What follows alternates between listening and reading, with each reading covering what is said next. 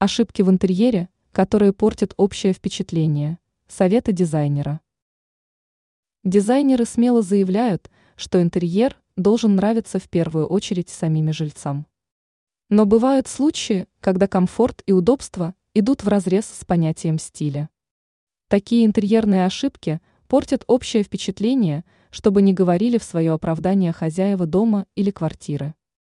Эксперт сетевого издания Белновости в области дизайна и интерьера Юлия Тычина рассказала, как не оплошать, делая ремонт. 1. Повесьте шторы правильно. Карниз должен быть шире оконного проема на 15-20 см. Вешают его над проемом на высоте до 15 см.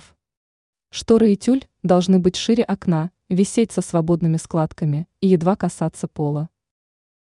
2. Сохраняйте пропорции. Это касается мебели. В тесной комнате не должно быть крупногабаритной мебели. А если на одной стене будет висеть телевизор, а другая при этом будет пустая, то возникнет некоторый дисбаланс. 3. Выбирайте ковер.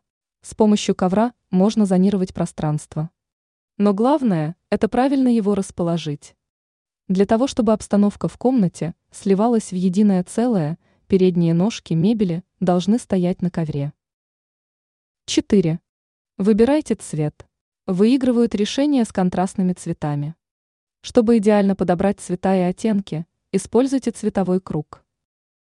5. Используйте свет. Без правильного освещения все усилия окажутся напрасными.